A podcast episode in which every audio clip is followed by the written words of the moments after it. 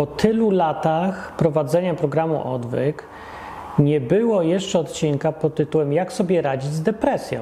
Ja nie wiem, jak do tego doszło. Było coś tam o depresji, ale strasznie mało i bardziej o tym, jak pomóc komuś z depresją, ale nie było o tym, jak sobie radzić z depresją.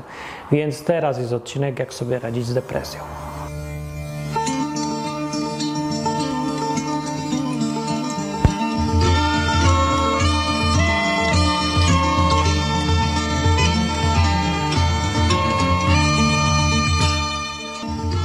Odcinek powinien mieć tytuł Co mówi Biblia o depresji? Ale od razu Wam powiem, Biblia nie mówi nic o depresji. No, może coś tam można wydubać i wyszukać, ale tak naprawdę nie mówi nic. I więc może bardziej tytuł odcinka powinien być Dlaczego Biblia nic nie mówi o depresji? I to jest ciekawsze pytanie, bo problem e, jest ogromny, straszliwie i wielki, zwłaszcza w tych czasach teraz, czyli 2020 rok, sama końcówka, rok mieszkania e, w jednym wielkim więzieniu, wszędzie restrykcje, e, koncepcja, która jest w ogóle tragedią największą, chyba jaką się dało wymyślić. Już nic gorszego nie dało się wymyślić. Koncepcja pod tytułem dystans społeczny. Dystans społeczny to jest przeciwieństwo bycia szczęśliwym.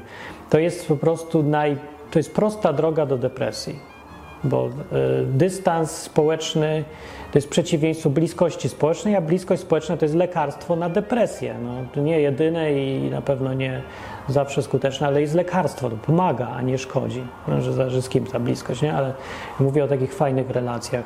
No samotność nie pomaga naprawdę w depresji, a to, co się dzieje od miesięcy, to jest zmuszanie ludzi, żeby byli samotni. Jeszcze bardziej, bo problem był, mówię, już od lat w Europie, zwłaszcza w tych bogatszych krajach. No więc pytanie, może w czasach biblijnych nie było depresji? Może, ale jeżeli nawet nie było, no to tylko z tego powodu, że nikt nie miał czasu albo nie umiał tego dobrze nazwać. No bo nie ma takiej opcji, żeby nigdy nie było samobójstw. Ludzie byli zawsze ludźmi. Po prostu jest tak, że pamiętam, jak byłem mały, to e, żyłem w jakimś tam końcówce PRL-u. No i wiecie, bieda, cukier na kartki, nie jadłem czekolady w ogóle prawie całe, nie no, nie wiem ile, długo nie jadłem czekolady prawdziwej, tylko były takie syfy straszne. No i no wiecie, jaki klimat, no bieda, nie? I wtedy nikt nie za bardzo, no jak się myślało o jakimś samobójstwie czy czymś takim, o, ostry człowiek miał problem ze sobą, to z powodów dużo bardziej praktycznych, takich, że ludzie, nie mam co jeść, nie, nie mam perspektyw, nie mogę nigdzie wyjechać, muszę tu być, bo mi zamknęli granice. E, no i tych co zawsze, że odeszła żona, mąż umarł, dziecko umarło i takie rzeczy, które zawsze dotykają człowieka osobiście. No, to wtedy tak, no, ale to nie był problem taki jak teraz, że to nie było na skalę masową, tylko to było indywidualne. Ktoś sobie nie radzi. Poza tym, ponieważ było ostro było, ciężko było po prostu w ogóle żyć. Od kupienia mięsa trzeba stać dwie godziny w kolejce, do, do, do w ogóle wszystkiego. Wszystko było trudniejsze. Nie? Relacje społeczne były trudniejsze. Nie było, że ktoś cię tutaj broni przed tym, że cię nazwiesz gejem. Nie ma, że od razu wszyscy pedał i wsadzają ci głowę do kibla. Nie? I nie ma, że idziesz się poskarżyć komuś, bo jeszcze dostaniesz w łeb za to, że się skarżysz. Więc trzeba było albo to przeżyć, albo się załamać. No to kto się załamał, ten się załamał i się możliwe. Wielu ludzi się nie wytrzymywało tego i się naprawdę wieszali czy coś. No. W, w jednostkach wojskowych był problem z tym, bo brało się przymusem do wojska, nie każdy się naprawdę nadawał psychicznie. No się tam nie przejmowali, nadajesz się psychicznie czy nie. Zrobimy z siebie człowieka, trepa i już. No, jak ktoś nie wytrzymał, no to trudno. Więc, to było, y, więc efekt był taki, że ludzie Ci, co nie wytrzymali, to nie wytrzymali, ale reszta była silniejsza. Zwyczajnie. Musieli wytrzymywać. To nie znaczy, że była zdrowa, tylko mówię, że była silniejsza. To znaczy miała więcej mechanizmów obronnych i one były mocniejsze. Łatwiej się bronili przed depresją. Dobra, na od początku. Co to jest? W ogóle ja wiem, że jak ja mówię o depresji, to zaraz wszyscy mają ochotę mnie powiesić z różnych powodów. Ci, co y, mają z tym kontakt bliski, to y, dostają alergii, jak ktoś mówi o depresji, przeważnie. Jak mówi inaczej niż oni zawsze słyszą. Jak cokolwiek powie innego niż niż to, co oni się spodziewałem, że powie, to dostałem strasznej depresji i zaraz mówią, że nie wolno, nikt nie ma prawa mówić o depresji, chyba że albo się już powiesił pięć razy i miał depresję co najmniej 15 lat, albo jest lekarzem i ma tytuł profesora zwyczajnego i studiuje i napisał 17 książek na ten temat. A jak ktoś tego nie zrobił, to nie ma prawa mówić o depresji. W ogóle nie wie, o czym mówi i nie, na niczym się nie zna. I dobra, to ja nie wiem, czy ja mam prawo, czy nie mam prawa, ale ja sobie je biorę, bo mam prawo mówić, co chcę w moim własnym programie, a ty jak chcesz mnie posłuchać, to masz prawo posłuchać. Jak nie chcesz, to nie słuchaj, ale posłuchaj, zachęcam, bo może usłyszysz coś nowego, coś, co ci trochę skręci myślenia, bo rozszerzy horyzonty. Przecież nie musisz się zgadzać, posłuchaj tylko. Może będzie tu coś ciekawego jednak, bo y, ja nie mam ani wykształcenia formalnego, to znaczy ja się uczyłem w szkołach, ale zupełnie innych rzeczy, a, a to, co się uczyłem z wiedzy teoretycznej, to się uczyłem sam. Może tam też czytałem. E, ani nie przeżywam depresji długoletniej sam. E, to, co ja mam za to, to mam y, ponad 20 lat doświadczenia z ludźmi, którzy mieli depresję i którzy znają się na depresji, bo właśnie albo studiowali, albo mieli kontakt z ludźmi.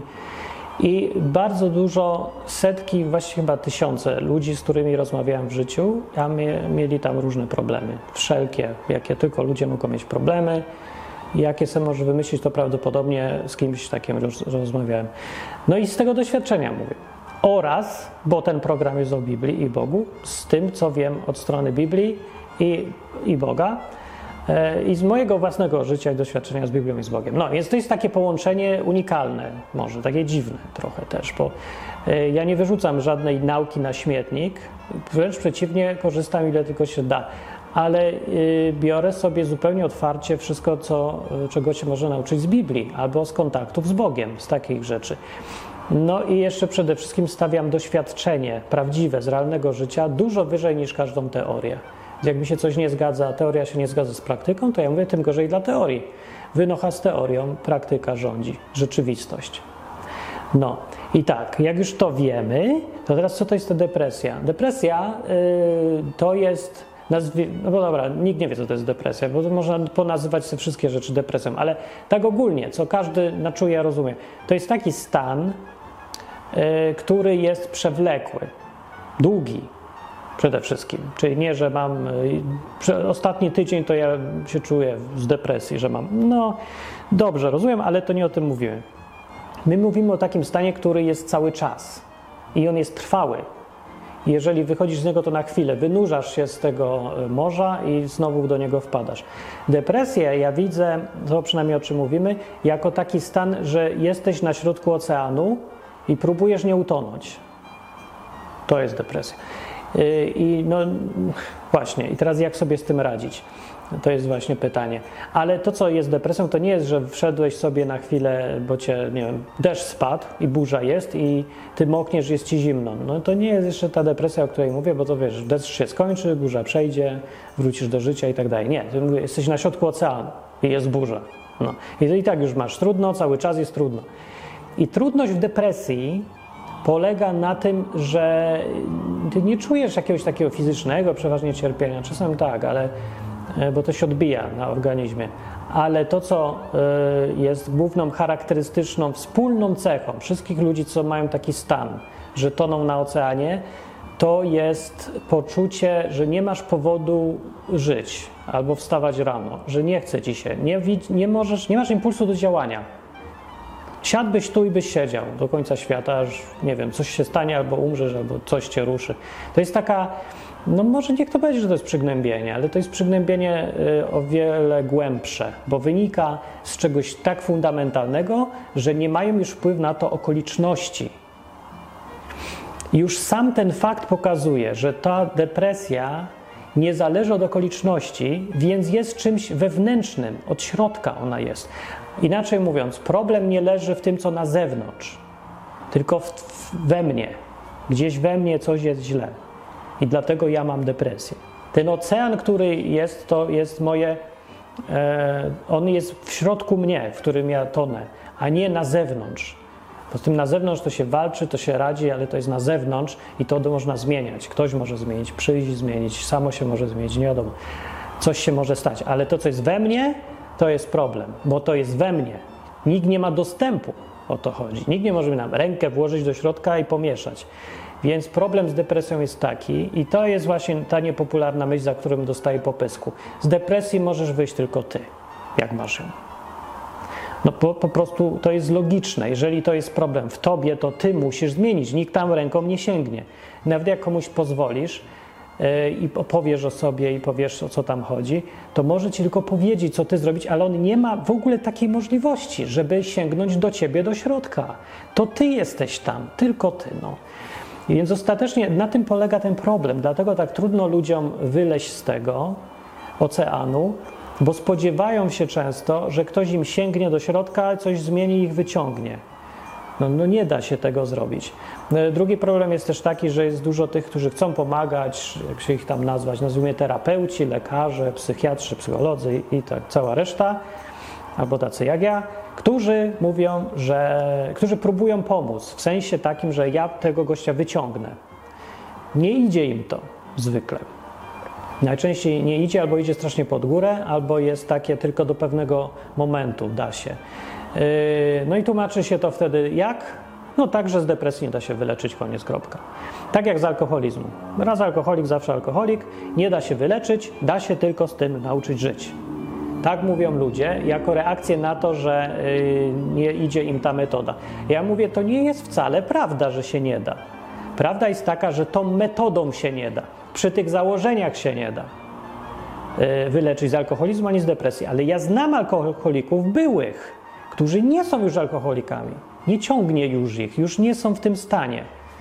A oczywiście podeszli do tego inną metodą i musieli inaczej z tego wyjść, niż to powszechnie się mówi, bo gdyby tak robili, to by faktycznie byli alkoholikami, którzy się cały czas muszą pilnować yy, i żyć z tym. O.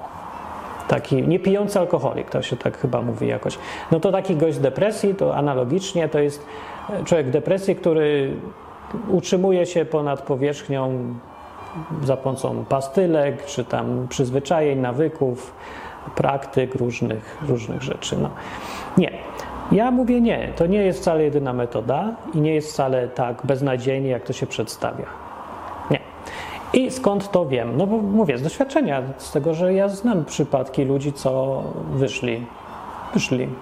I tak trzeba to określić. Oni wyszli, nie że ktoś ich wyciągnął. Oni wyszli sobie z depresji, wyszli z oceanu, już nie toną, już wstają rano yy, i chce im się żyć chce im się coś robić, widzą sens w działaniu jakimkolwiek, no normalnie. I tak, powiem, no, może się nie zgadzać, ja nie mówię, że musisz, ale to jest moja perspektywa i może się przyda. Więc jak sobie radzić z depresją? Konkretnie. Po pierwsze, i to będzie zaskakujące znowu i dostać popysku można, dlaczego masz sobie radzić z depresją? W ogóle. Po co takie pytanie zadajesz? Ty sobie nie masz radzić z depresją. Ty się masz wyleczyć z depresji, masz się pozbyć. To jest tak jak mówić, jak sobie radzić z okupacją niemiecką w Warszawie. No nikt sobie nie zadawał wtedy takiego pytania w latach w 1942 w Warszawie, tylko sobie zadawali pytanie, jak wypieprzyć Niemców a nie jak sobie radzić z Niemcem, jak żyć w niemieckiej okupacji. Dobra, póki jest, no to jak się nie da, to trzeba sobie może i radzić, ale pamiętać trzeba, że to jest tymczasowy stan. Nie można depresji zaakceptować, tak jak nie można zaakceptować Niemca w Warszawie na stałe, że to jest normalna część życia, bo nie, to nie jest normalna część życia. Odmawiam, i to będzie konflikt, którego nie wycofam się z niego, ani nie złagodzę przekazu. Odmawiam akceptacji faktu, że depresja jest nieunikniona i jak ktoś jest w niej, to musi się z niej nauczyć żyć. Nie, nie musi. I ona nie jest nieunikniona i nie akceptuje, że ona ma być na stałe. Nie jest na stałe. Alkoholizm też nie jest na stałe. Przynajmniej inaczej powiem, nie musi być wcale. I nie zgadzam się zupełnie z promowaniem tego poglądu, że, że ta depresja jest jakaś wieczna i że to jest jakaś pieprzona choroba. No po prostu nie mogę z tą chorobą. Alkoholizm choroba, depresja choroba. Nie, ani jedno, ani drugie nie jest chorobą. To nie jest coś jak wirus, jak COVID, że co byś nie robił, to przyjdzie albo nie przyjdzie, każdy może mieć depresję. Nie, nie każdy może mieć depresję. I nie każdy może być alkoholikiem. Jak chce, to może być każdy alkoholikiem, ale nie jest tak, że wbrew Twojej woli, wbrew Twoim nastawieniu, w ogóle wbrew Tobie, możesz stać się alkoholikiem, nawet nie wiesz kiedy. W ogóle Ty nie chciałeś być, ale jesteś. Nie, nie ma takiej opcji. Jak nie chcesz mieć depresji, to jest trochę gorzej, e, bo ona. No dobra, inaczej powiem. Są ludzie, którzy nie mają depresji, nie będą mieć depresji i nie mogą mieć depresji. Chyba, żeby sami chcieli, gdyby odpuścili. Powiem teraz, dlaczego, jak ja to widzę. E, I czym jest ta depresja w ogóle? Się, cały czas ja tu mówię o tej perspektywie z Biblii wziętej. To też wyjaśnię, dlaczego w Biblii nie ma depresji.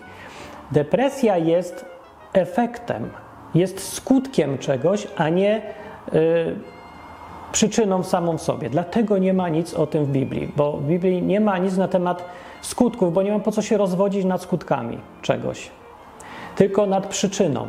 To inaczej powie, mówiąc, y, na przykład w instrukcji dla strażaków, a może dla strażaków nie, ale gdyby była jakaś instrukcja, jak gasić pożary, jest pożar i myślisz sobie, jak to gasić, jak sobie radzić z ogniem, to tam będzie o ogniu, a nie będzie cały czas o dymie. Dym jest skutkiem ognia. Nie? Dym, od dymu się możesz podusić, musisz żyć z tym dymem. I teraz w dzisiejszym czasie, w dzisiejszych czasach depresję albo alkoholizm uważa się, to jest właśnie ten dym. I uważa się, że ten dym, który jest skutkiem ognia, to jest to, na czym się trzeba skupić. No, musisz się nauczyć żyć z dymem, jak jest pożar. Jak jest pożar, to ja robię tak, że skupiam się na ogniu, gaszę ten ogień, a nie uczę się żyć z dymem. Pogrzało kogoś? No. I teraz, co jest przyczyną depresji? Depresja jest jak ten dym, który jest ogień, a podręcznikiem sensownym do walki z pożarami ma być nie koncentracja się na tym, jak sobie radzić z dymem i z nim żyć, tylko jak gasić ogień. Więc co jest tym ogniem? Tym ogniem musi być ewidentnie coś innego, bo tak ważny problem Biblii byłby poruszony, gdyby to nie było coś, e, co jest tylko efektem, na którym nie ma się co koncentrować. Inaczej, jeszcze raz to prościej spróbuję powiedzieć. Gdyby faktycznie to depresja była problemem, Gdyby to ona była tym pożarem, który trzeba gasić, to w Biblii by o tym było. Ale jeżeli depresja jest tylko dymem, który jest skutkiem pożaru, to y, nie ma sensu o tym pisać, w Biblii o tym nie ma. Wtedy nie będzie, bo szkoda tracić czasu na to w ogóle. Po co o tym gadać? Zamiast się skupić na robocie, na tym, co ważne, na tym, co jest przyczyną. I dlatego w Biblii nie ma depresji. Nie ma nic o tym, jak sobie radzić, jak to leczyć, co robić z takimi ludźmi, jak ty masz z tym żyć bo ty nie masz z tym żyć. Jest w tym coś troszkę brutalnego, no ja wiem, bo yy, Biblia mówi zawsze. Biblia w ogóle ma taki yy, kontekst, jakby taki cały klimat ogólny w Biblii jest taki, żeby jak jest problem, to masz go załatwić. A nie, nie ma tych wszystkich łagodnych stanów pośrednich, żyj troszkę z problemem, wychodź z niego łagodnie. Nie, albo w prawo, albo w lewo, załatw sprawę, albo nie. Jest taki tu albo tu. Zrób coś albo nie rób czegoś. Biblia ma taki cały czas klimat, i dzisiaj to się czyta trochę trudno dla ludzi, którzy są przyzwyczajeni do tego, że każdy im tu, że tak powiem, wchodzi do tyłka, żeby oni tylko byli dopieszczeni. W dzisiejszym świecie się pieści ludzi. Biblia leczy, nie pieści. Lekarz dobry wiesz, że nie pieści się z tobą, tylko mówi ci jak jest i mówi jak cię leczyć. Tak robi Biblia, to jest ta sprawa. Tym bardziej powinno być dziwne i dziwić ludzi, dlaczego w Biblii nic nie ma o depresji. Jeżeli przecież to jest problem, a jest. No, jest problem. Zresztą Biblia jest w dużej części przecież nie mówi o rzeczach takich fizycznych, nie o jedzeniu, piciu, budowaniu domów, tylko o rzeczach psychologicznych, duchowych, takich we wnętrzu człowieka. Tym bardziej powinno być coś o depresji. Pełno rzeczy powinno być, no a nie ma. No nie ma nic. Co jest najbliższe depresji? No nie wiem, może to, że Hiob był blisko depresji, księga Hioba.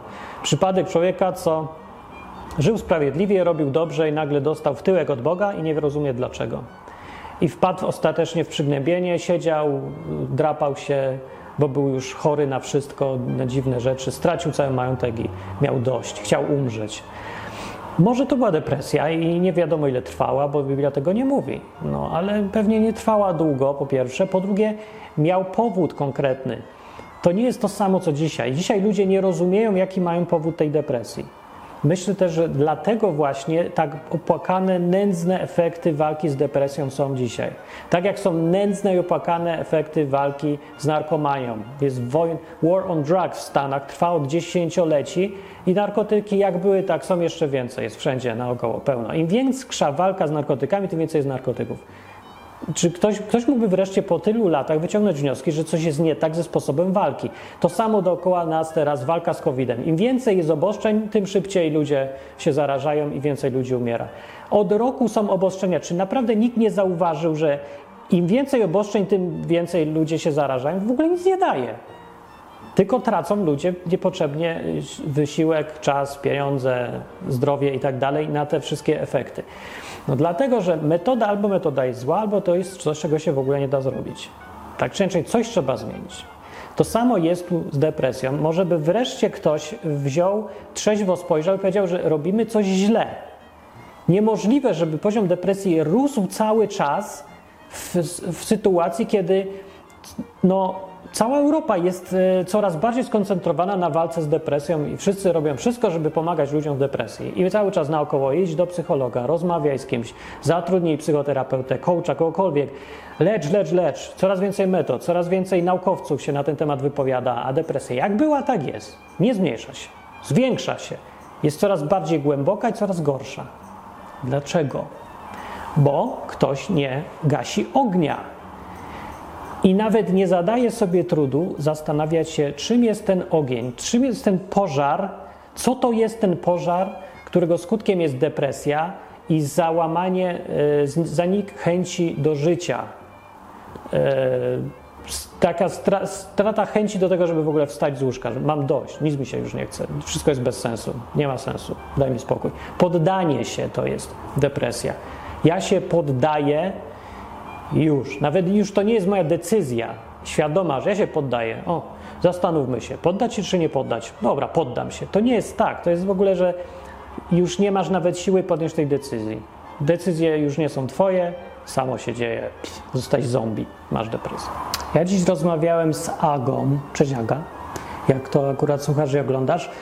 E, no w ogóle ja często gadam z ludźmi, co, no, jakby powiedzieć, to, co ich gryzie, to podpada pod jakąś formę depresji. Zawsze to można nazwać właśnie jakąś, no nie zawsze.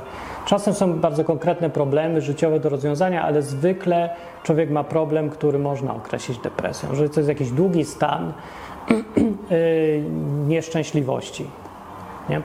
bezradności takiego, że nie mam siły działać i dość wszystkiego. Nic tylko się powiesić, gdybym nawet wieszanie się miało sens, bo też nie ma.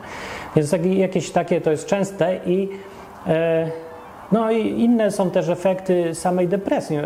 Depresja jest, mówię, skutkiem, ale skutkiem depresji są też inne skutki, na przykład problemy z organizmem, choroby, chorowanie, odporność obniżona, nie? się dzieje od tego, bo żyjesz w takim dziwnym, albo stres. To jest dziwne, że jest depresja i stres jednocześnie, ale bywa. To jest rozregulowana psychika i mogą być w najróżniejsze strony, organizm sobie może radzić. I organizm i psychika sobie radzi z takim stanem. Ten stan jest zły.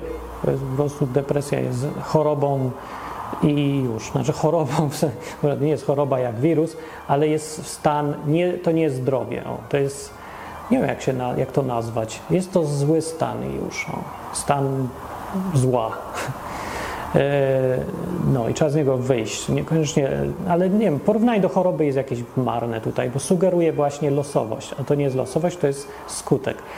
E, I tak, e, gadałem więc z Agą i a Aga się mnie pyta, ja mówię, idę nagrywać coś, czy tam robić książkę, skończyłem pisać. Jej, to prawda, skończyłem właśnie pisać pracę ostatnio nad książką, zamknąłem rozdział, jestem zadowolony.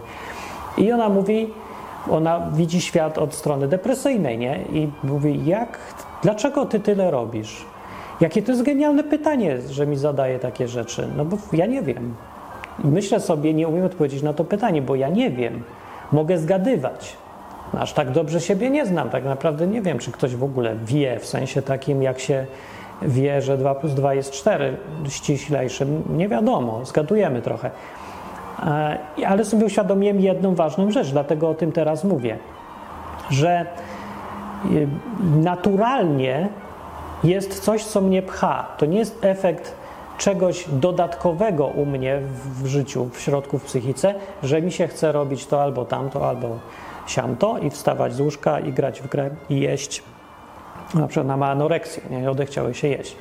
Mi się chce jeść, jak jestem głodny. Czasem mi się nie chce, ale jedna ważna różnica jest, i to jest strasznie warto zauważyć, że u mnie to się dzieje naturalnie, że mi się chce. I teraz, jeżeli spojrzycie na dzieci, jak ktoś jakieś ma, jak nie ma, to niech popatrzy na ulicę, jeżeli jeszcze wolno chodzić po ulicy, yy, to zobaczy dzieci i jak trochę się zbliży do dziecka, to wszystko jest nielegalne oczywiście i nie wolno, ale jak tak zrobi i tak, to zauważy, że dziecku się chce. Dziecko wstaje rano i chce mu się, robi rzeczy, głupie, bez sensu, nie zastanawia się nad nimi, rysuje, bierze coś, rysuje. Coś leży, zbawi się. Nie, cały czas coś robi. Dziecko jest super aktywne y, i to jest, z czego to wynika? Czy się nauczyło? Trzeba było uczyć to dziecko, żeby, y, dlaczego tyle robisz? Ktoś pyta dziecka. Nie, to jest, robię, bo jest naturalne, bo jest człowiekiem właściwie. Wynika to z samej natury człowieka i nie jest, nie wymaga żadnego dowodzenia ani argumentów. To jest po prostu stan wyjściowy. To jest stan zero. Człowiek, który się rodzi, nic, nic mu się nie dokłada do psychiki, naturalnie jest aktywny. Jest ciekawy, poznaje, chce mu się robić, próbuje, naśladuje. No, tak sam z siebie. Nie podaje przyczyn. To jest jego natura. I teraz ja mam to samo. Mimo, że już jestem dawno poza dzieckiem, dokładało mi y, się przez całe życie masę rzeczy do psychiki. Szkoła urabiała, rodzice urabiali, ksiądz urabiał. E, Polska Rzeczpospolita Ludowa urabiała, Związek Radziecki urabiał, język nawet, którym mówię, już mi urabia myślenie w jakąś tam stronę, przyjaciele i książki, wszystko. Ale jakimś cudem, możliwe, że cudem, yy, wylądowałem ostatecznie w tym samym stanie z grubsza, w którym jest dziecko, czyli mam sam z siebie robię rzeczy mm, naturalnie, albo przynajmniej blisko naturalności jest i nie umiem znaleźć odpowiedzi, dlaczego to robię. Tak samo właśnie jak dziecko. Jak to zrobiłem, że ja jestem bliżej naturalnego swojego dziecka, że robię rzeczy, y, bo mi się samemu chce i nie wiem nawet dlaczego. Jak? A dlaczego ktoś tam, kto ma depresję, nie może? Nie może, no nie może. Większość ludzi ma y, coś, że nie może. Dlatego uważam, i to jest ważne do zrozumienia, bo mnie nic nie blokuje. Ja nic nie, nie dołożyłem do siebie, nie dałem magicznych y, jakiejś nauki albo y, nie wiem, no nie nauczył mnie żaden psychiatra, psycholog, czy mam robić to albo tamto, to mi się będzie chciało. Nie zażyłem pastylek, nie wyprali mi u mózgu w kościele, to nie był żaden Jezus też. No nie bezpośrednio na pewno, że hej, teraz wierzę w Jezusa, to mi się chce. To ten Jezus mi chcenie robi magicznie. Nie robi mi magicznie chcenia. E, to, co jest we mnie, to jest tylko to, że ja nie mam blokad. Nie przeszkadza mi nic. Ja jestem naturalnie, jak mi się chce śmiać, to się śmieję, jak chce mi się sikać, to sikam. Jak sobie zawiążę, prawda, organy, to mi się, to nie będę mógł sikać i będę w złym stanie. I teraz, jakby mi zawiązać, prawda, organy y, moczowe czy coś, żebym nie mógł sikać, to oczywiście skutki będą fatalne, będzie mnie bolało, organizm będzie reagował, psychika będzie zjechana i tak dalej. Ale ważne jest zrozumieć stan. Stan jest taki, problemem prawdziwym jest to, że jest coś zablokowane, zawiązane, yy, zepsute, coś mam, coś, czegoś jest za dużo i coś jest nie na miejscu. Coś doszło, a nie coś zostało odjęte. I rozwiązaniem jest zlikwidować to, co doszło, odwiązać to, co jest zawiązane, e, wyrzucić ten balast, nie? E, odjąć po prostu, cofnąć się do stanu jak najbliżej e, naturalnego stanu człowieka. Wyrzucić wszystko, co przeszkadza. To jest rozwiązanie. No i to jest kwestia depresji. Człowiek ma depresję yy, dlatego, że ma coś dołożone od czasu, jak był dzieckiem, coś doszło, jakieś przekonania, jakaś wiara w coś nieprawdziwego, jakiś pogląd, jakieś nastawienie umysłowe, coś tam psychicznego jest, co przeszkadza mu w byciu sobą naturalnym, zwyczajnym, jak dziecko. I to jest ten pożar, który trzeba gasić. I teraz, co to jest to coś, co przeszkadza, to ja nie wiem, bo ja muszę pogadać. I po tym pogadaniu Jak już wiadomo, co to są te rzeczy, co przeszkadzają, co doszły, co y, zepsuły i hamują człowieka w byciu sobą naturalnym, jak już się wie, jakie to są rzeczy, to trzeba je wyrzucić. I już wtedy stan człowieka wraca do stanu naturalnego i jego własnego. Inaczej jeszcze powiem, z tego płynie mi taki wniosek, i tak to widzę, że w człowieku już jest lekarstwo od depresji, albo inaczej.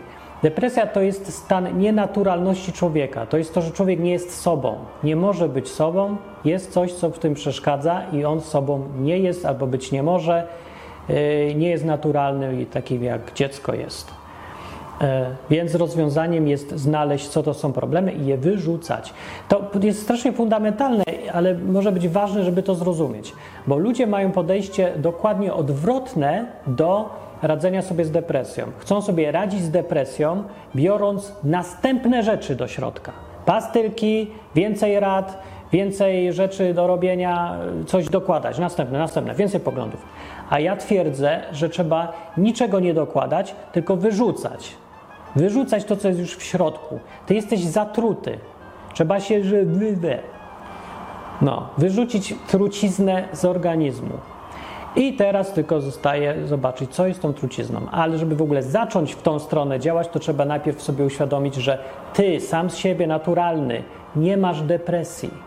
Jako człowiek, jako dziecko nie miałeś depresji, w którymś momencie się dopiero pojawiła ta depresja. Może płynnie, może nie zauważyłeś, co było problemem. Zwykle nie wie, człowiek nie uświadamia sobie, co jest blokadą, co go zawiązało, co mu związało ręce, co go przytłoczyło, przygniotło, co mu przeszkadza i stoi na drodze.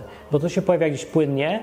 Poza tym zauważenie przyczyny i skutku nie jest takie łatwe często, zwłaszcza samemu. Jeżeli, po to jest potrzebny ktoś drugi, żeby pogadać, żeby zwrócił uwagę na połączenia przyczyn i skutków, których nie widzisz.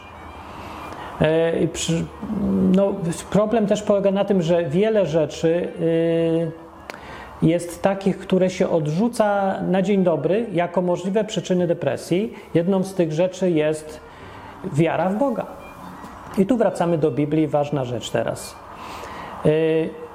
Y, ogólnie, powszechnie nie tyka się niektórych tematów. Na przykład problem przekonań natury religijnej. Czy ja wierzę, że jestem ateistą, chrześcijaninem, muzułmaninem, kimś tam innym, to to jest moja prywatna sprawa, tak się zakłada, i nie ma nic wspólnego z depresją. Nie może mieć, bo to po prostu jest taka kosmetyka zupełna życia. Ona w ogóle nie ma wpływu na życie.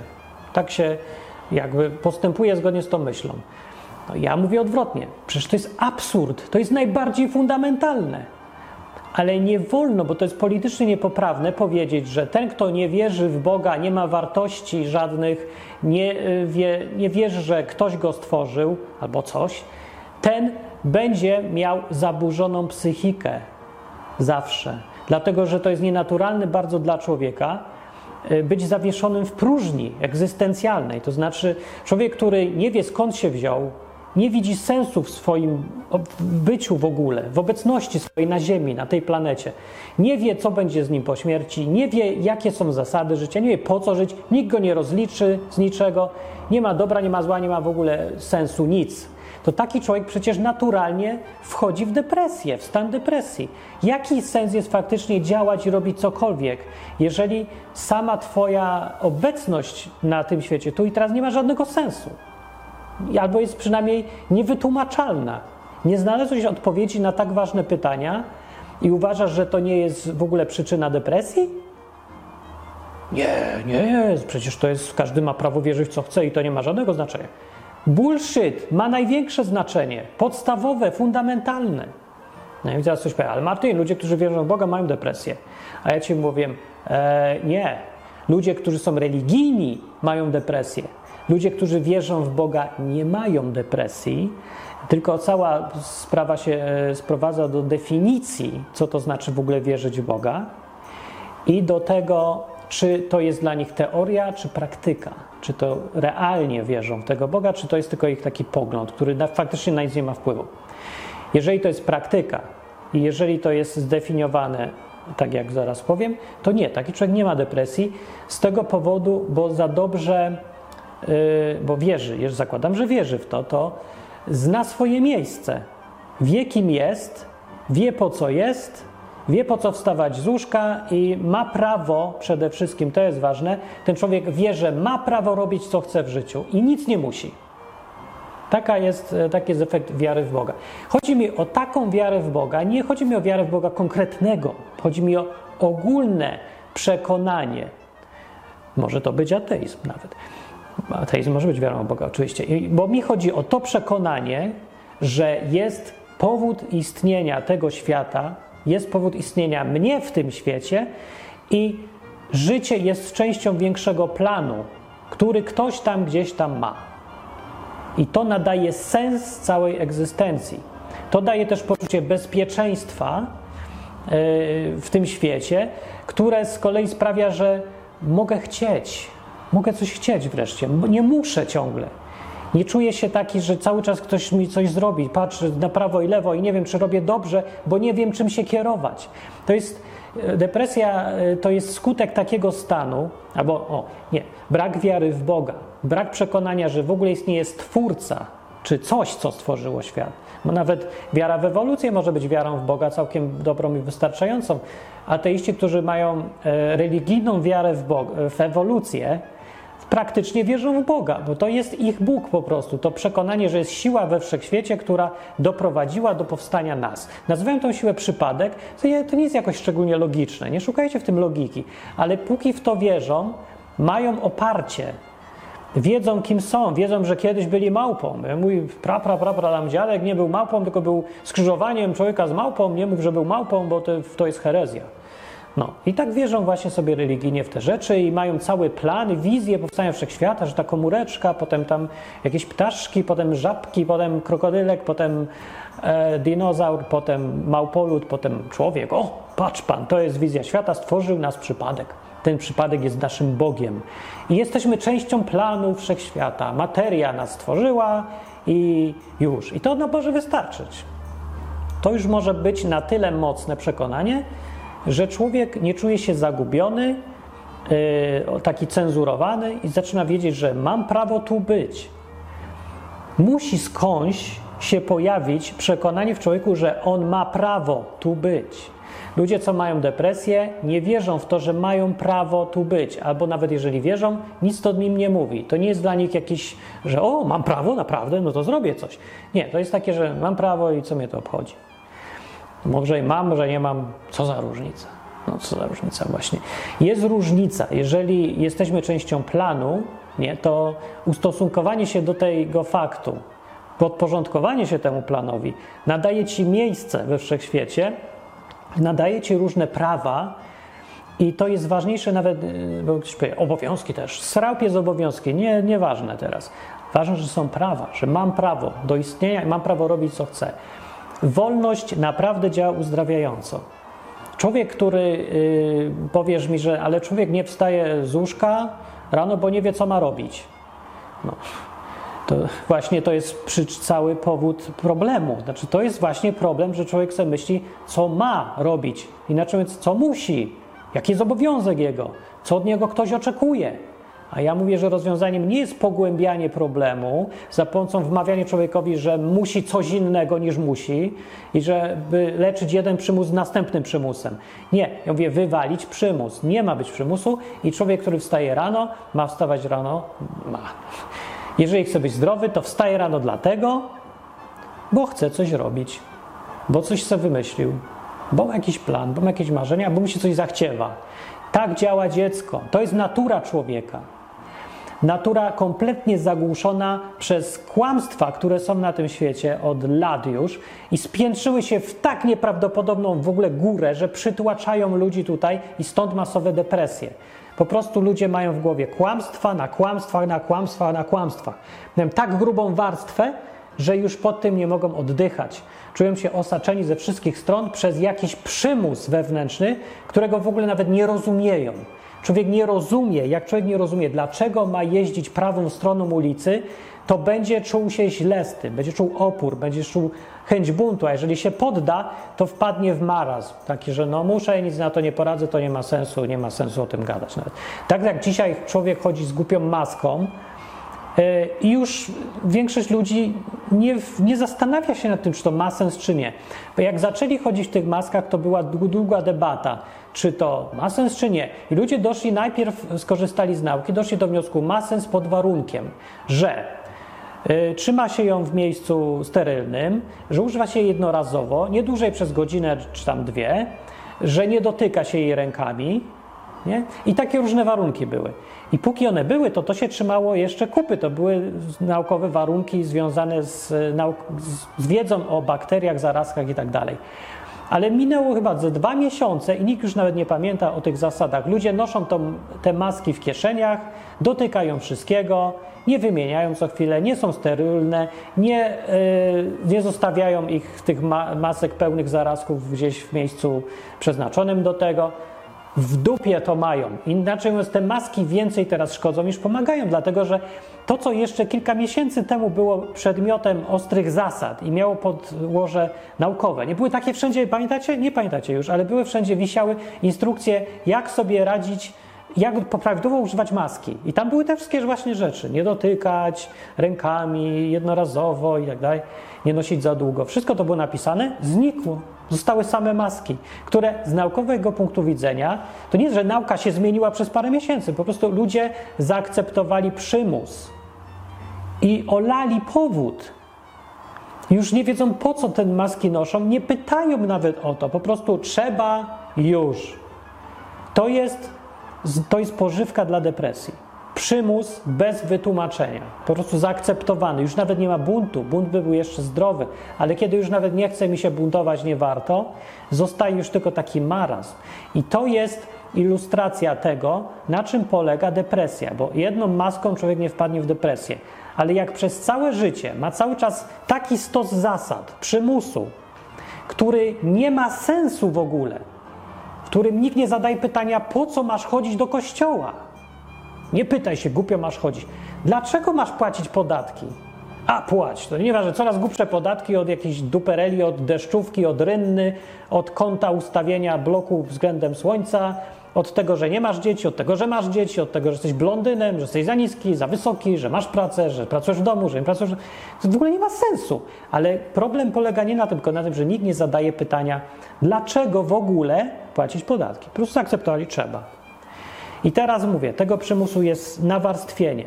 I człowiek pod tym ciężarem yy, poddaje się często. I to jest główna przyczyna depresji. Tylko, że to mówię, to jest nic nikomu jeszcze nie da, bo tych przyczyn konkretnie trzeba znaleźć. Co konkretnie? Jakie konkretnie rzeczy cię blokują w życiu?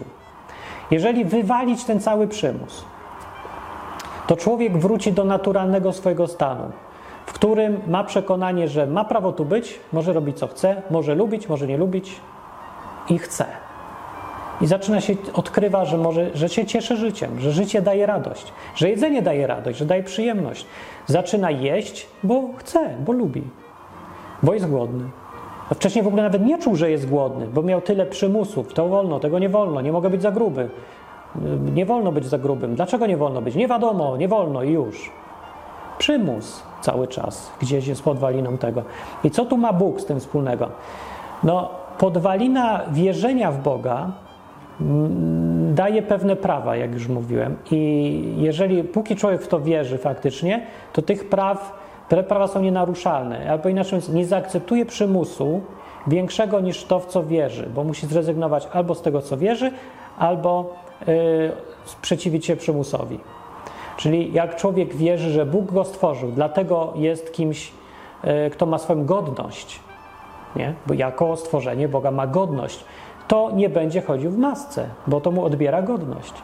Jeżeli człowiek nie wierzy, że jest na wzór i podobieństwo Boga, a Bóg nie wstydzi się swojej twarzy i człowiek też nie powinien, to spoko, nie przejmuje się. No więc e, problem polega w tym, że tak naprawdę nikt nie wierzy w Boga w ogóle, ani w swoją godność bycia stworzonym przez Boga.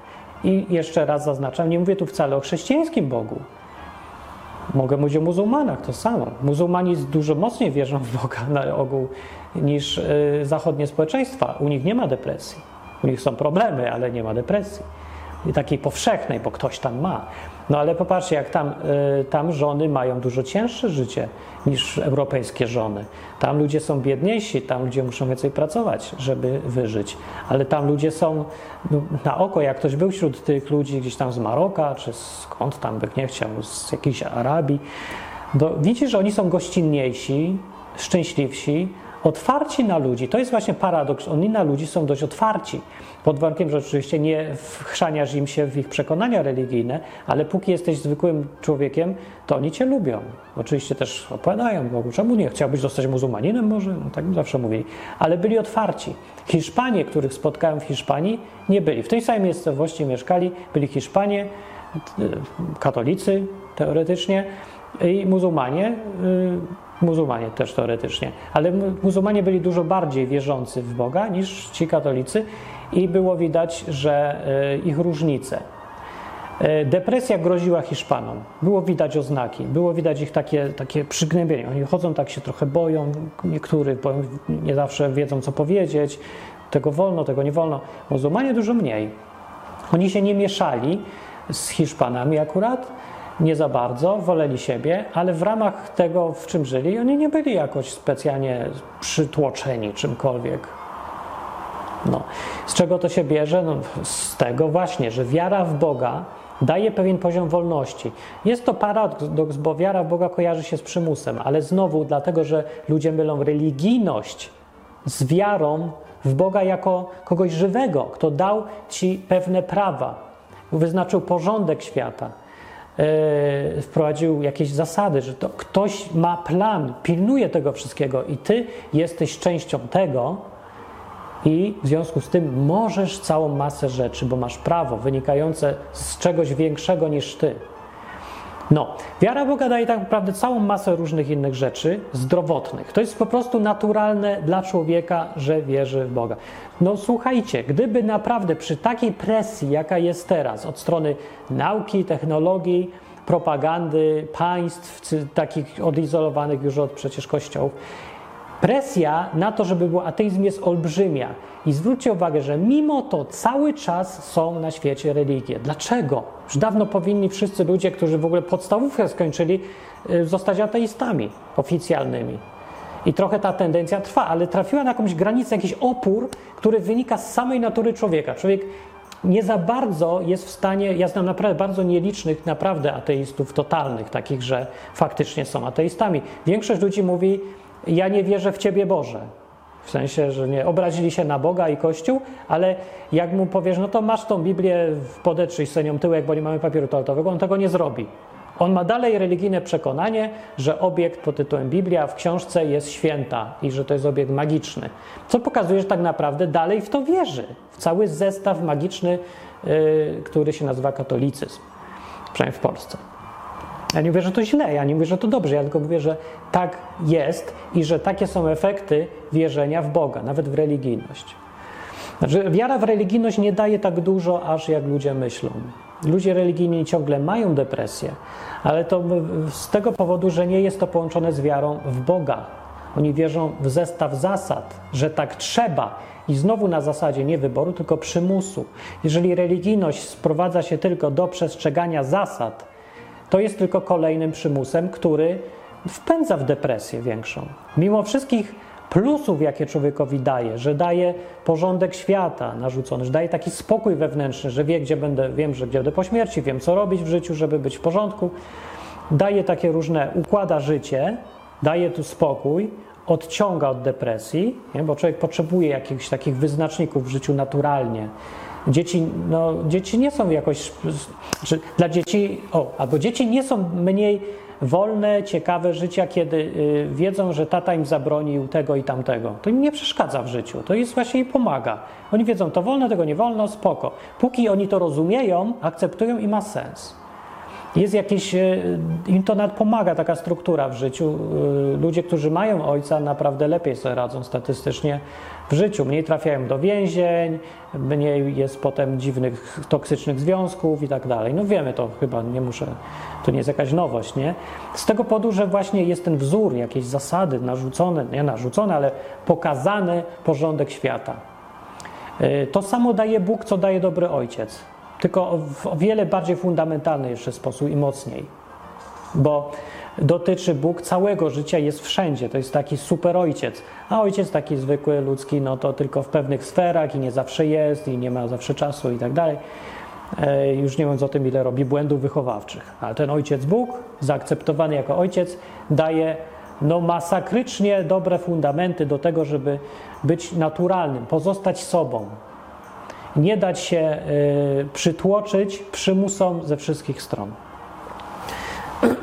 I to, co mówiłem tutaj, to jest y, wzięte właśnie no, z Biblii. To ten mój pogląd, jakby. Biblia pomieszana z życiem, z doświadczeniem, y, z moim własnym próbą szukania przyczyn i skutków. Taki daje pogląd. No więc koniec tego y, mojego gadania, jak radzić sobie z depresją, jest taki, że z depresją sobie nie, nie radzić, tylko ją wyrzucić, a wyrzucić ją tak, w ten sposób, żeby wywalić z życia wszystko, co przeszkadza, wszystko, co jest nieprawdziwe, z czego nie akceptujesz, z czym się nie zgadzasz, co ci zostało narzucone siłą, a ty już straciłeś wolę do walki. Jak to wyrzucić?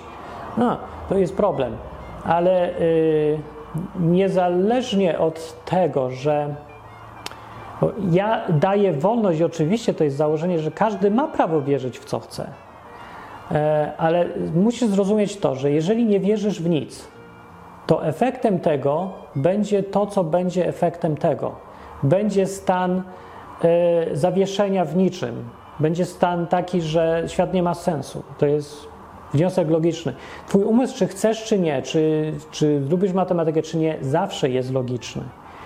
Tak działa umysł po prostu rozumnej istoty, że zawsze znajdzie dziury logiczne i próbuje je jakoś łatać na swój sposób. Kiedy sobie nie daje z tym rady, y, poddaje się i zapada się w siebie, jakby przestaje funkcjonować, bo nie może funkcjonować nielogicznie, niespójnie ze sobą.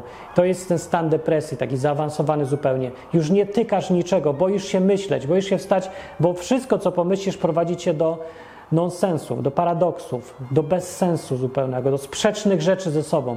Jedna część zmusza cię, żeby iść w prawo, druga część zmusza cię, żeby iść w lewo. Więc nie myślisz o tym. Siedzisz tu na miejscu i niech świat zniknie.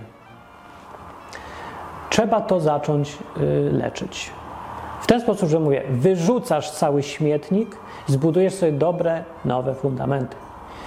No, ja zrobiłem tak w 1994 roku, nie wiedząc o tym, jaki, jak robię mądrze i dobrze, bo ja robiłem tak na czuja, ale miałem już nasrane w głowie wychowaniem w katolickim, komunistycznym kraju, jednocześnie katolicyzm, z jednej strony, drugi komunizm, one wszystkie konkurowały o siebie, pomieszało się wszystko.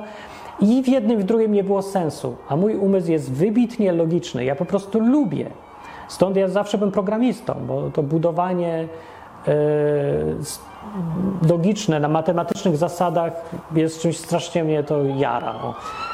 I dlatego szybko dosyć e, zauważyłem, że ja nie mogę w to wierzyć, jest bez sensu. Chcę wierzyć, ale nie da się, bo nie mogę zaakceptować nieprawdy, sprzecznej, sprzeczności logicznej. Nie może jednocześnie być, że Bóg mnie stworzył, jednocześnie pochodzę od małpy. No zdecydujcie się. Ktoś, kto mi to mówi. Więc kiedy trafiłem na okazję w życiu, pierwszą okazję, kiedy naprawdę mogłem zacząć od fundamentalnie od nowa, wypieprzyć wszystko, ale na to miejsce znaleźć fundament, który ma jakąś spójność, przynajmniej szansę daje na spójność. Skorzystałem z tej okazji i za, yy, zrobiłem sobie tylko jedno założenie w życiu, dwa założenia w życiu. Pierwsze, nie, tu trzy. Pierwsze, wyrzucam wszystko, w co wierzę. Wywalam katolicyzm, wywalam ateizm, wywalam komunizm, nic już nie wierzę, nic, zero, nie obchodzi mnie. Mówię, że był czyściec, może był, może nie był. Był Bóg, może był, może nie był. Wszystko wyrzuciłem. Nie wierzę w nic, niczego się nie trzymam. Już nic nie jest moje. Odpuszczam sobie. Pierwsza rzecz. Druga rzecz, zrobiłem tak, że wywaliłem. Yy, nie, druga rzecz już na to miejsce kompletnej pustki zrobimy jedno założenie. Załóżmy, że Biblia jest prawdziwa. Weźmy tą Biblię. Wszyscy o niej gadają, każdy mówi, że to z Biblii. Ja jej nie czytałem, nawet nie wiem, co tam jest. Załóżmy, że jest prawdziwa, zaryzykuję. Zobaczymy. I tak, co, nic innego nie mam do wyboru. I tak zacząłem. I trzecia rzecz, yy, zakładając już te dwie pierwsze rzeczy, dopiero wtedy zaryzykowałem, że ten Jezus z Biblii był prawdziwy, był naprawdę i ja się opowiadam jako jego teraz naśladowca. Zobaczymy, co się stanie znowu. Uwierzę na chwilę, przynajmniej tymczasowo, na dziś, ale naprawdę uwierzę w te obietnice, że obiecał, że każdy, kto jego słucha, za nim idzie, to potem ma obietnicę, że będzie żyć wiecznie, ale pogodzi się też z Bogiem i w ogóle będzie miał z nim kontakt. Zobaczymy, co się stanie. I taki był mój początek akurat. Ja nie mówię teraz, że to jest jedyna droga, wcale nie jest. Ale myślę, że pierwszy punkt musi być i drugi też. Drugi nie musi być związany z Biblią, ale musi być coś, jakieś podłoże, jakiś zalążek przekonania, wiary w coś fundamentalnego dla naszego istnienia, czyli że coś, co da odpowiedź na pytanie, dlaczego ja istnieję, po co ja istnieję, jakie mam prawa wynikające z tego istnienia, czy ja jestem w ogóle wart cokolwiek w związku z tym, że istnieje, jak to się skończy, czy ktoś tego pilnuje, tego wszystkiego. Więc mówię, takie fundamentalne rzeczy. To jest wiara, która no nie da się tego ominąć bez dotykania tematu religii, Boga, Biblii. Biblia jest naprawdę zamieszana w to wszystko mocno. No, trzeba ją, jeżeli nie chcesz ją zaakceptować, to musisz ją odrzucić. Ciężko, nie za bardzo da się w połowie przyjąć Biblię. Jako taką bajkę, historyjkę czy coś, nie za bardzo. Ona sama wtedy kłamie, bo twierdzi, że wcale nie jest tylko historyjką i bajką, tylko że jest historią.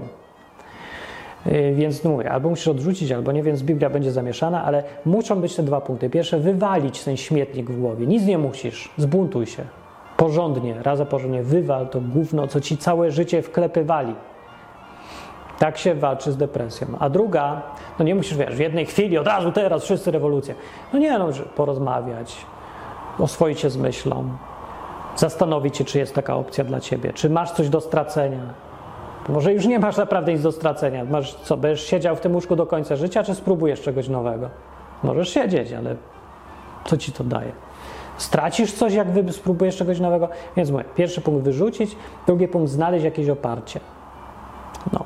Ja miałem te trzy punkty akurat i u mnie to y, spowodowało, to było w 94 roku, więc 27 lat temu, nie miałem od tego czasu żadnej depresji, a mam, miałem wszelkie powody, żeby mieć depresję. Byłem zdradzony, byłem wyrzucany z pracy, nie miałem domu, no wszystko, co się da, nie wiem, co się da, no nie wiem, dobra, nie torturowali mnie, no, no ale nie wiem, co by to mogło zmienić. E, o to mi chodzi, że wszystkie problemy, które dzisiejsi ludzie mają, co mają depresję, to ja też je miałem. Większość ludzi też nie była torturowana z tych, co mają depresję. E, tą przewlekłą, długotrwałą, a mają ją. Więc mówię, ja miałem no, te same, no, żyję w tej samej rzeczywistości. Też żyję na zachodzie, gdzie tu każdy prawo, lewo ma depresję. Mam kontakt z ludźmi, z, z wszystkimi w ogóle. No, całe, od żebraka do milionera, od ateisty do superkatolika. Y, mogłem się zarazić od każdego. No. I nie, nie, ma, nie ma, ma mowy o depresji, po prostu jest niemożliwa ta depresja, o której ludzie mówią, że na nią chorują. Dlatego, że u mnie nie ma się czego chycić, ta depresja. Nie może być o dymu, kiedy nie ma ognia. Nie ma pożaru, bo nie ma miejsca na pożar, bo u mnie nic nie jest zrobione z drewna. O, tak powiem, obrazowo.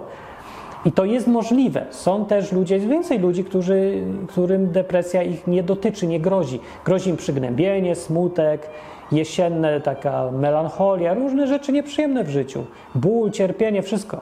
Ale nie depresja, która jest efektem e, poddania się psychiki z powodu tego, że nie radzi sobie już z nielogicznością z wewnętrznego świata.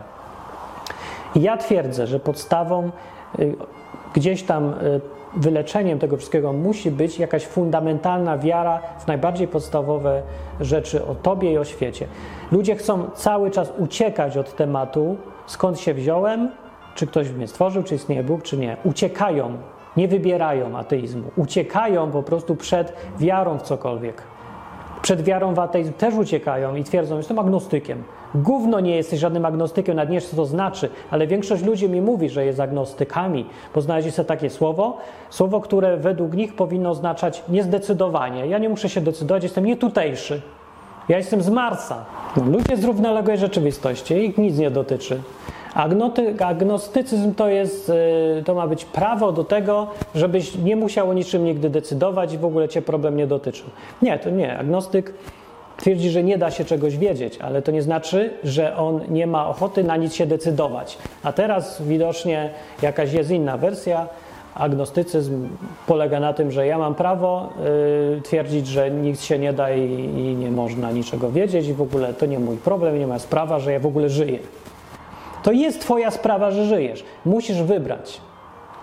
I nie akceptować to, co ci przychodzi ze wszystkich stron jako oferty. Naciśnij guzik, zostań e, chrześcijaninem, a naciśnij guzik, zostań ateistą. Nie, ty musisz sam wiedzieć, w co wierzysz. Musisz poszukać i to cię musi przekonać. Musisz w to wierzyć. Jeżeli próbujesz się okłamać, nie uda się. I będzie tak, będzie depresja. Wcześniej czy później będzie ona. Nie wolno tak żyć, nie można tak żyć. To jest rodzaj samobójstwa na dłuższą metę, czyli y, odmawianie y, ryzyka związanego z y, wierzeniem w coś. Ludzie stwierdzili, że nie, człowiek może żyć tak, że nie musi w nic wierzyć. Tak na słowo, tak ryzykując, że można nie ryzykować. Do zera zmieniamy ryzy zmniejszamy ryzyko, włączając w to Boga, nawet narodzenie i samą śmierć. To, to ja nie muszę w ogóle wiedzieć i nie, nie muszę podejmować decyzji trudnych. Nie, nigdy już więcej. No i się dziwić, że jest depresja? Nie, ja się nie dziwię. Bardziej mi jest przykro z tego powodu, że cierpią na tym ludzie młodsi. Dlatego, że oni nie wiedząc o tym, jak niebezpieczne jest po prostu naśladowanie wszystkich, którzy dookoła każą coś, mówią, że to jest jedynie słuszna droga, a i na słowo ufają i akceptują i wierzą nie wiedzą, jak bardzo to jest niebezpieczne i wierzą w te różne rzeczy. Bo to są po prostu fajni ludzie, jak dzieci. Dzieci zawsze wierzą. Na początku zaczynamy, jesteśmy łatwowierni, zaczynamy od bycia łatwowiernym. Dobrze, to jest miłe, to jest fajne, to jest ludzkie i to jest zdrowe. Ale najbardziej cierpią właśnie ci ludzie, bo oni wierzą w to, że na przykład nie mogę być gruba. Kto ci powiedział, że nie może być gruba? Przecież to jest kłamstwo, możesz być gruba, a co nie? A, bo, bo nie wiem. Właśnie nikt nie wie, skąd się to bierze. Facebook przecież nie zmusza ludzi, żeby byli cięcy. No, ale jednak coś ich ludzi zmusza, skoro czują, że nie mogą jeść, bo czują taką presję, że nie wolno mi jeść, nie mogę być gruba. Co, co się stanie? Nic się nie stanie. Masz prawo być gruba. Człowiek, który wierzy w Boga, oczywiście wie doskonale, że może być gruby, ile tylko chce być gruby. Ale człowiek, który znowu już jest religijny, i nie wierzy, że nie może być gruby, bo jest przykazanie kościelne, że nie będziesz się obżerał, czy jak to się tam nazywa. Jest to siedem grzechów głównych, obżarstwo i w ogóle. O nie, grzech. I już wierzy, że nie wolno. Ale to nie jest człowiek, który wierzy w Boga. To jest człowiek, który wierzy w zasady, które twierdzi, że są od Boga. Ale nie są od Boga. Bóg nie mówił, nigdzie nie mówił, nie będziesz żar za dużo, bo ja nienawidzę grubych nie, nie ma nic takiego. No, są powody obżerania się, które są mało fajne, rzeczywiście, ale to nie znaczy, że nie masz prawa jeść jak lubisz, pić jak lubisz, chodzić gdzie chcesz, myśleć co chcesz, śpiewać jak ci się chce, nie śpiewać jak ci się nie chce, klaskać albo nie klaskać. Wszystko możesz. To wynika z wiary w Boga. Twoje prawo do istnienia się wiąże z tym, że stworzył cię Bóg, suwerenny Bóg i tylko On może coś od ciebie wymagać jako Twój prawdziwy y, twórca. Nikt inny nie ma tego prawa. Żaden Facebook, żaden nauczyciel, mama, tata też nie. Bóg mówi, że trzeba słuchać rodziców, ale to nie jest bezwzględne słuchanie, tylko w jakimś stopniu, w jakimś zakresie, w tym mandacie, w jaki Bóg dał rodzicom, do tej władzy rodzicielskiej do wykonywania. I tylko dla dzieci, bo inaczej nikt by w ogóle nic nie mógł robić, tylko Y, super, najstarsza głowa rodu by decydowała w ogóle o wszystkich, co, co kto je, pije i gdzie śpi i z kim. Nie, no tak nie ma i to nie był zamysł Boga, przecież ewidentnie. Nie, nie o to chodzi. Wolność człowieka i Twoje prawo do życia i Twoja godność i wielkość jako człowieka wiąże się z tym, że stworzył Cię Bóg. Jeżeli w to wierzysz, to zbuduj na tym całą resztę. Wyrzuć wszystko, co przeczy temu fundamentalnemu przekonaniu. I zaraz zobaczysz, że będziesz musiał wyrzucić religię, bo religia przeczy. Religia twierdzi, że nie wolno mi jeść, a Bóg mówi, że mam prawo. E, rodzicom będziesz musiał, bo rodzice zmuszają cię, żebyś wszedł na studia, a ty mówisz, że nie, chcę iść na studia. Dlaczego mam iść na studia? Systemowej edukacji praktycznie w całości, bo cały jest oparty na przymusie i jakiemuś tresurze dziwnej. Będziesz musiał się sprzeciwić. Będziesz musiał się sprzeciwić y, tendenc- trendom społecznym, mediom społecznościowym będziesz musiał się sprzeciwić. Państwu będziesz musiał się sprzeciwić i przepisom, co po niektórym będziesz musiał się sprzeciwić. Albo przynajmniej się buntować, albo przynajmniej w nie nie wierzyć. No i to może być oczywiście no trudne takie, żeby, bo człowiek chce być, no mieć święty spokój trochę i być miły, nie przeszkadzać nikomu. A tutaj go wrzucili nagle w sam środek wojny, że musi decydować, być po jakiejś stronie. No i to może być trudne, ale alternatywą jest co? Zaakceptować to, no to widzisz, jakie są skutki. Depresja. Albo walczyć, albo mieć depresję. Jak już chcesz, żeby ci to uprościć, to masz tylko te rzeczy do wyboru. Ale tak naprawdę ta walka wcale nie jest znowu taka mordercza, taka znowu wcale też nie jest trudna. I tak naprawdę jest daleko łatwiejsza od znoszenie efektów życia w sprzecznych zasadach pod y, ciężarem przymusu z każdej strony, wewnętrznego takiego, co cię ciśnie, ja muszę, muszę, muszę. To jest trudne, to wymaga siły, a walczenie to jest łatwe w porównaniu. Bo to już jest, y, walczysz już jako wiesz, kim jesteś, jesteś spójny, jesteś jedną osobą, przed nikim nic nie musisz udawać, zawsze jesteś taki sam, jak chcesz być. Robisz co chcesz, jesz to jesz, nie jesz to nie jesz. Dużo łatwiejsze. I oczywiście tak, cała kupa ludzi dookoła się patrzy na ciebie dziwnie, dziwnym wzrokiem, to jest dla nieprzyjemne, to jest presja. Idę sobie w czymś dziwnym teraz na twarzy albo z własną twarzą do sklepu, wszyscy się tak patrzą. Nieważne, czy dostanę mandat, czy nie. Sam problem jest to, że wszyscy się tak na mnie patrzą, jakbym to ja miał problem. Ale to oni mają problem. I to oni mają depresję, nie ja. Ja się uśmiecham, oni w ogóle nie mają twarzy. No to z nas dwóch kto jest bardziej uśmiechnięty? Ten, kto w ogóle ma usta, czy ten, kto nawet ich nie ma? No ja oczywiście, że. No ale oczywiście wszyscy tak patrzą źle, to ja też się tak znowu aż nie cieszę życiem wtedy, więc no to jest ta walka, ten opór jakiś. No ale nie mówię, że to oczywiście każdy szczęśliwy człowiek musi olewać maski, bo wcale nie, ani nie próbuję nawet tak upraszczać sprawy, bo to są, no dobra, no nieważne, bo to w ogóle nie o to chodzi, nie o żadne maski, tylko przykład taki. Eee, no. Dobrze, więc y, Biblia i depresja sprowadza się w sumie do tego, albo nie, metoda walki z depresją w Biblii jest, tylko nie ma tam izodepresji w ogóle, e, a metoda walki z depresją nie jest zdefiniowana jako metoda walki z depresją, tylko po prostu y, najlepsza możliwa rada dla człowieka. Wierz w Boga. Ogólnie. E, I to jest wszystko, no to w Biblii jest. W ogóle ludzie się też, e, jakieś takie dziwne panuje przekonanie, że im więcej mówisz o depresji, tym bardziej leczysz ludzi z depresji. No przecież jest odwrotnie. Im więcej gadasz o depresji, tym bardziej ludzie mają depresję. No, trzeba przestać gadać o depresji, tylko wiesz, jak chcesz leczyć pożar, to nie możesz się gapić w ten ogień i myśleć ogień, ogień, ogień, tylko weź wodę i skup się na tym, żeby tą wodą czy czym tam lejesz ten pożar, żeby ją zgasić. Skup się na gaszeniu, a nie na pożarze samym. Więc jak gada od gadania, od depresji, nikomu się naprawdę nie poprawia. Mam depresję, mam depresję mam. Oto porozmawiamy, że masz depresję. No i co, masz mniejszą? Nie, kurde, nie wiem dlaczego. Przecież tyle gadaliśmy o depresji. Powiedzieliśmy słowo depresja 70 razy. Myślałem, że mi się zmniejszy. A nie, ja tylko o niczym już nie mogę myśleć, tylko o depresji. A przecież cały czas tylko gadam o depresji. Jak to możliwe? No zlitujże się. Więc przestańmy gadać o depresji, jeżeli chcemy jej nie mieć.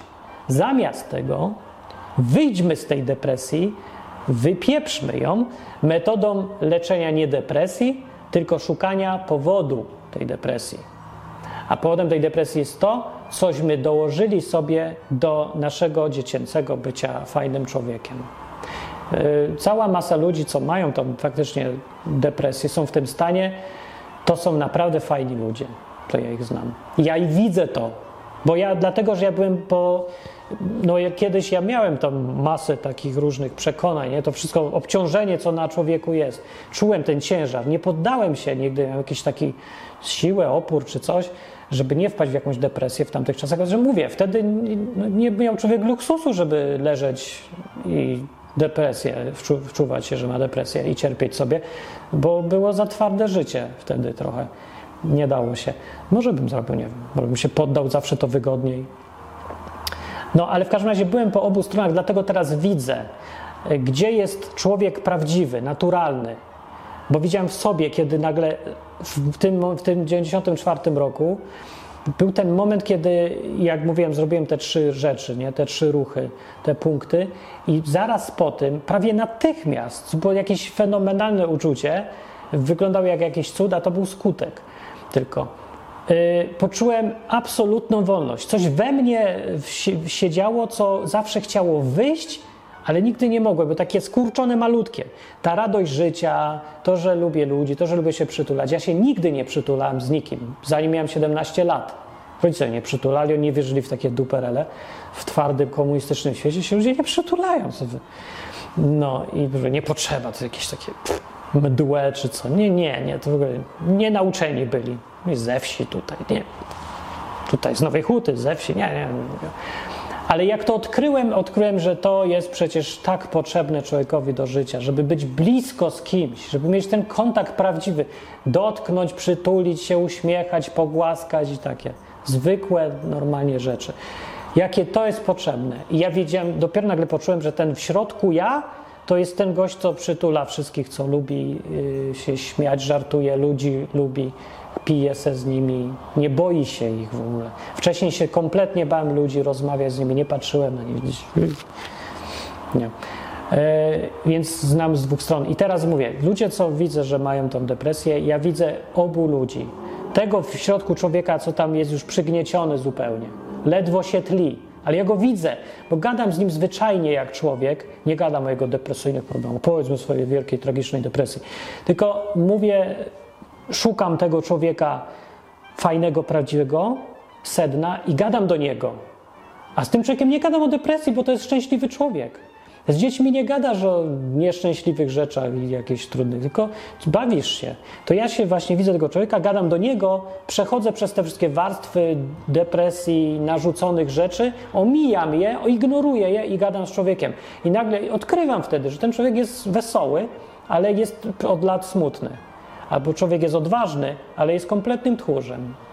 Nie? Ten wewnętrzny jest odważny, ale zestaw rzeczy, które mu się przygniotły go, tych przekonań dziwnych, tych wiary w różne kłamstwa, sprawiły, że on jest teraz tchórzem w postępowaniu.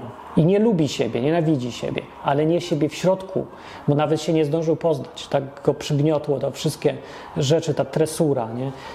Y, te rzeczy, które trzeba i się musi ze wszystkich stron. No. I jak gadam z tym człowiekiem, to widzę, że tam jest fajny człowiek.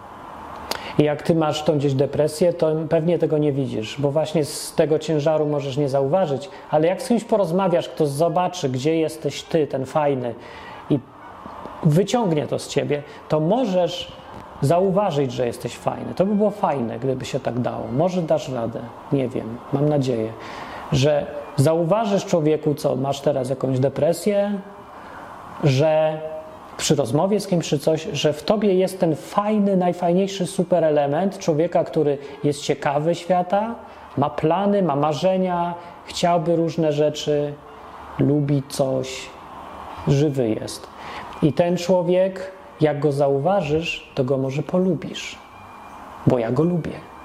Ja lubię tych ludzi, co mają depresję, tych w środku. Tych ich depresji nienawidzę, bo to są same kłamstwa, to są te głupoty i różne, co mają. Ale on też tych nienawidzi. Wspólnie nienawidzimy tych rzeczy, co stworzą w nas depresję, ale jego, jego lubię. On jest fajny. I jak on siebie polubi, może to pomoże, może to rozerwie się, może się roz, rozpadną te głupoty, w które ludzie wierzą, te przymusy głupie. Może sobie będzie jadł i będzie gruby, będzie fajny. Może, nie wiem. Ale lubienie ludzi jest dobrą metodą i fajnym podejściem, i to jest też znowu, co wracając do Biblii, to co Biblia zaleca przecież od początku. Kochać ludzi, kochać siebie samego. Nie tego yy, zepsutego yy, depresją i tym, co ją powoduje, tylko tego prawdziwego, tego, co był dzieckiem, tego sedna, rdzenia, tego szczęśliwego człowieka w środku, co tam siedzi i go kłują ze wszystkich stron. No, więc y, tak widzę tą sprawę i może to komuś coś pomoże. Mam taką nadzieję. I połączyłem ją tutaj z Biblią, w dziwnie prosty sposób, prymitywny, bo sprowadził się do tego: wierz w Boga, kochaj ludzi, kochaj siebie. Ale jak szukacie jakichś innych sprytnych problemów, leczenia w siedmiu punktach, to nie ma. No jest leczenie w trzech punktach według Biblii. Do tego doszło. I to jest w sumie efekt. Ja nie czytam mądrych książek na ten temat. Ja nie powtarzam po nikim. To jest moje życie.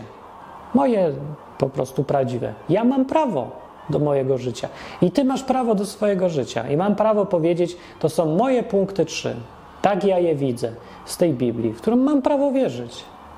Mam prawo wierzyć i mam prawo być dalej racjonalnym człowiekiem, udowadniać i mogę się stawić na rozmowę z każdym, kto twierdzi, Martin, to jesteś głupi nielogiczny, co to z siebie za programista? Porozmawiajmy, dawaj. Ja ci pokażę, że to jest racjonalne, ma wszystko sens. Ja nie, nie uciekam przed rozmawianiem, przed debatami. Raczej reszta ucieka, nikt mnie nie zaprasza. Że przez kilkanaście lat nikt nie chciał ze mną debatować, oprócz dwóch przypadków.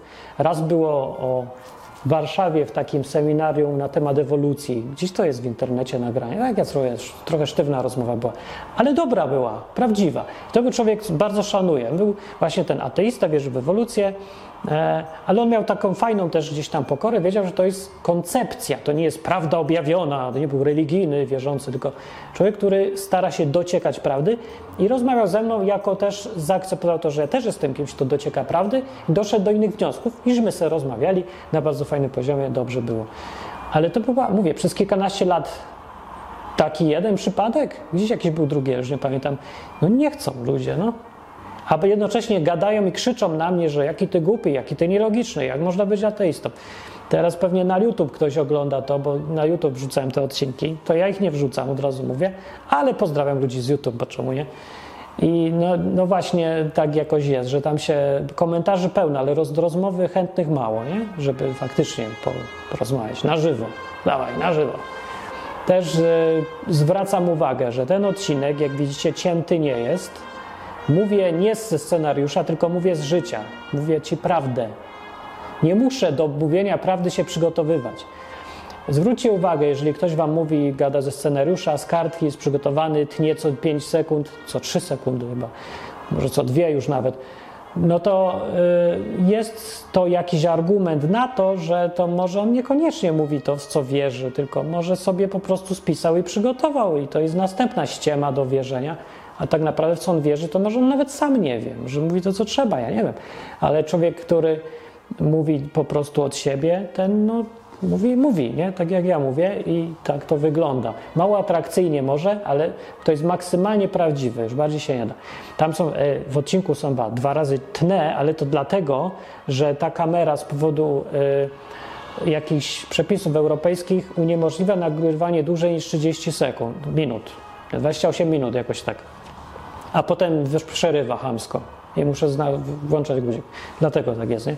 To tylko z powodu technicznego, a poza tym gadam po prostu od siebie. Dobra, na tym wystarczy. Zostawiam Was z tymi myślami.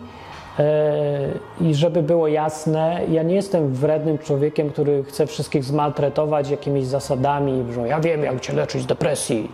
Jesteś głupi, bo masz depresję. Czy ja tak mówię, ja właśnie mi jest źle i przykro z, z tego powodu, że ludzie mają depresję. Najbardziej, że młodzi, bo oni najmniej są tu winni, a najwięcej cierpią na tym.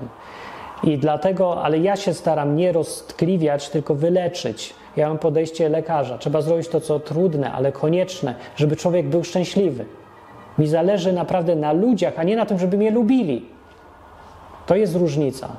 Też się zastanów nad tym, czy zależy ci na ludziach, czy na tym, żeby ciebie ludzie lubili. Bo to daje w wyniku inne postępowanie. Dlatego y, wyglądam czasem na takiego bardziej twardego niż jestem, albo jakiegoś takiego antyludzkiego niż, niż to się czuje, że taki surowy jakiś klimat, ale to właśnie z tego wynika, bo mi naprawdę zależy na wyleczeniu, na naprawieniu, a nie na tym, żeby było fajniej, żeby ludzie pomyśleli, że jaki ja jestem miły dla innych.